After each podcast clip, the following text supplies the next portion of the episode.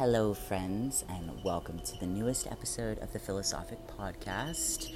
Today, I want to talk about finding your purpose because I feel like there's so much information out there that says, you know, go after your dreams and, and because your why has to be bigger than you. But what happens if you don't really know what your why is or really even what your dreams are?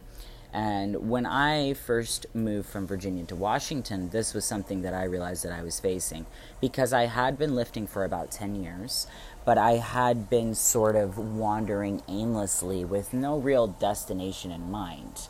I took a year off of powerlifting because I went through a pretty traumatic event and I was basically healing myself, my mental state, my body. To most people, they could not imagine taking a year off of powerlifting, but it's the greatest thing that I ever did.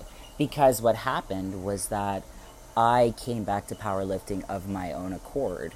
It wasn't it, it wasn't an obligation. It wasn't that I went because I felt like I was afraid that I was going to lose progress. It wasn't it wasn't anything like it was just simply that I I realized that powerlifting is the one thing that I will always come back to. And this is how I found my purpose.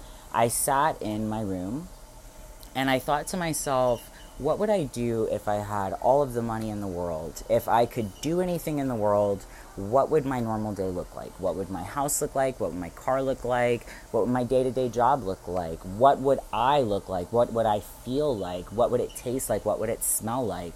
And when I did that, I realized that no matter what I I envisioned for myself as far as my home or the place that I lived, that powerlifting was always a very basal part of that. It was just something that was non negotiable. It was just always, well, I'm going to do this, but I'm still going to go to the gym. And that's when I realized that powerlifting is, if it's true, if there's something that you can't stop thinking about, don't stop chasing after it because that means that that was a gift that was given to you.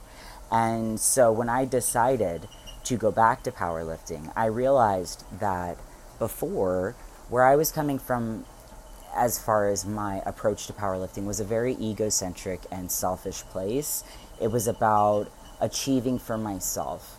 And now that I've gotten a, a little bit older, I realize that everything that we do in the sport has nothing to do with us. At least to me, this is how I feel. Everything that I do in the sport has very little to do with me or bringing glory to my name, but more so bringing glory to the to the human spirit and what it's what it's capable of. It's amazing to watch how much stronger people have gotten over time and just how humans keep continuing to push the limits.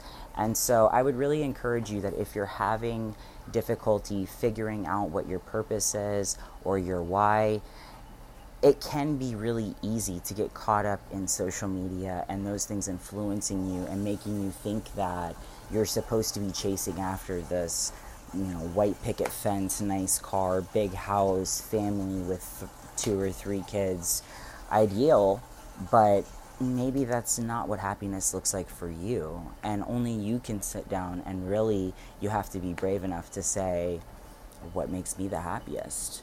And you know what made me the happiest was deciding that I wanted to go all in on powerlifting. And what that meant for me was that I immediately decided that I was not going, I, w- I just was not able to give eight hours of my time away to another person anymore. And so I walked out of my job and I have not had a job, a formal nine to five, since then because I cut all of my living expenses to almost nothing. I am a 30 year old living in a laundry room. Now, I say that because most people would be like, ugh, like cringy. But to me, this is just a necessary sacrifice for the next place that I'm going, and I have never been happier in my life. And all that it really took was asking myself, what is it that I want? Not what is it that I think that I'm supposed to have because everybody else has these flashy things and keeping up with the Joneses. What makes Victoria happy? I hope it helps. Have a great night.